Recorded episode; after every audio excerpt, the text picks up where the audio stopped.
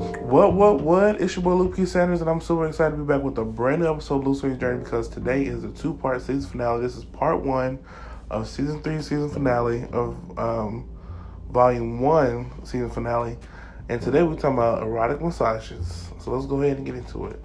Now, I've been seeing this all over the internet. I've been wanting to do this for a long time, get erotic massage. I've even looked up, I've even looked into it and looked it up. They cost hundreds of dollars, and you got to have good disposable income and a good job for that. Um, I definitely want one. How far can you go and how to get one? So you got to look it up. Um, how far can you go? What I mean that, what I mean by that, is like, can I give fellatio? Would it be legal? Like, what what part becomes illegal or unsafe or a no no?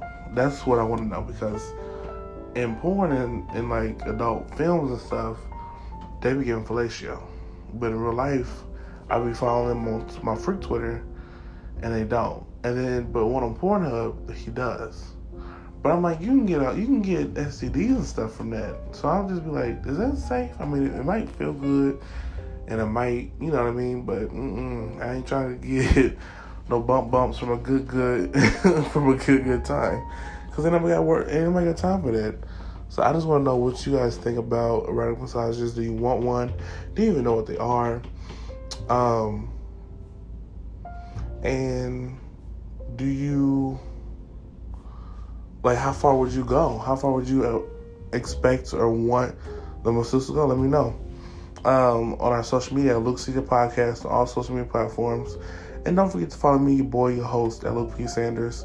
And don't forget to stay woke and to spread love and listen. And we'll be back this summer with the rest of season three. Oh my God, I forgot this is the two part finale. Oh my God, so stay tuned for part two.